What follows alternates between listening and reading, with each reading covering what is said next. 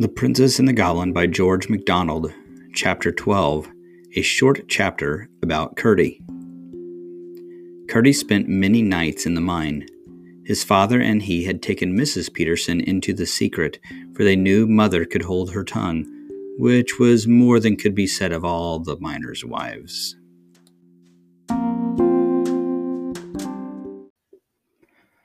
But Curdie did not tell her that every night he spent in the mine, part of it went in earning a new red petticoat for her. Missus Peterson was such a nice, good mother. All mothers are nice and good, more or less, but Missus Peterson was nice and good all more and no less. She made and kept a little heaven in that poor cottage on the high hillside for her husband and son to go home to out of the low and rather dreary earth in which they worked. I doubt if the princess was very much happier even in the arms of her huge great-grandmother than Peter and Curdie were in the arms of Missus Peterson. True, her hands were hard and chapped and large, but it was with work for them, and therefore in the sight of the angels her hands were so much the more beautiful. And if Curdie worked hard to get her a petticoat, she worked hard every day to get him comforts which he would have missed much more than she would a new petticoat even in winter.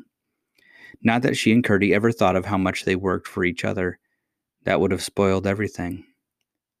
When left alone in the mine, Curdie always worked for an hour or two at first, following the load which, according to Glump, would lead at last into the deserted habitation. After that, he would set out on a reconnoitering expedition in order to manage this, or rather the return from it, better than the first time.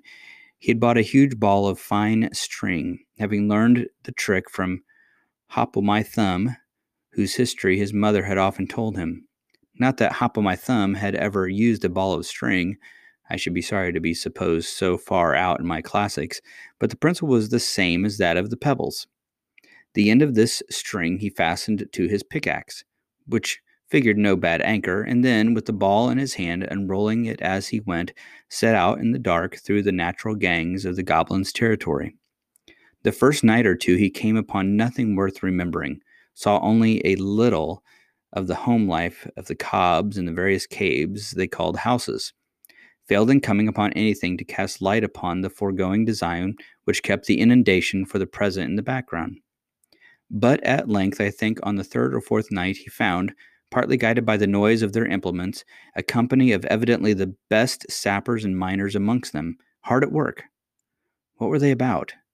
It could not be, it could not well be the inundation, seeing that he had in the meantime had postponed to something else.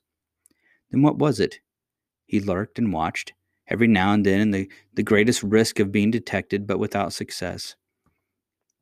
He had again and again to retreat in haste, a proceeding rendered the more difficult that he had to gather up his string as he returned upon its course. It was not that he was afraid of the goblins, but that he was afraid of their finding out that they were watched, which might have prevented the discovery at which he aimed. Sometimes his haste had to be such that when he reached home towards morning, his string, for lack of time to wind it up as he dodged the cobs, would be in what seemed most hopeless entanglement. But after a good sleep, though a short one, he always found his mother and had got it right again. There it was, wound in a most respectable ball, ready for use the moment he should want it. "I can't think how you do it, mother," he would say. "Well, I follow the thread," she would answer, "just as you do in the mine." She never had more to say about it, but the less clever she was with her words, the more clever she was with her hands. And the less his mother said, the more Curdie believed she had to say. But still he had made no discovery as to what the goblin miners were about.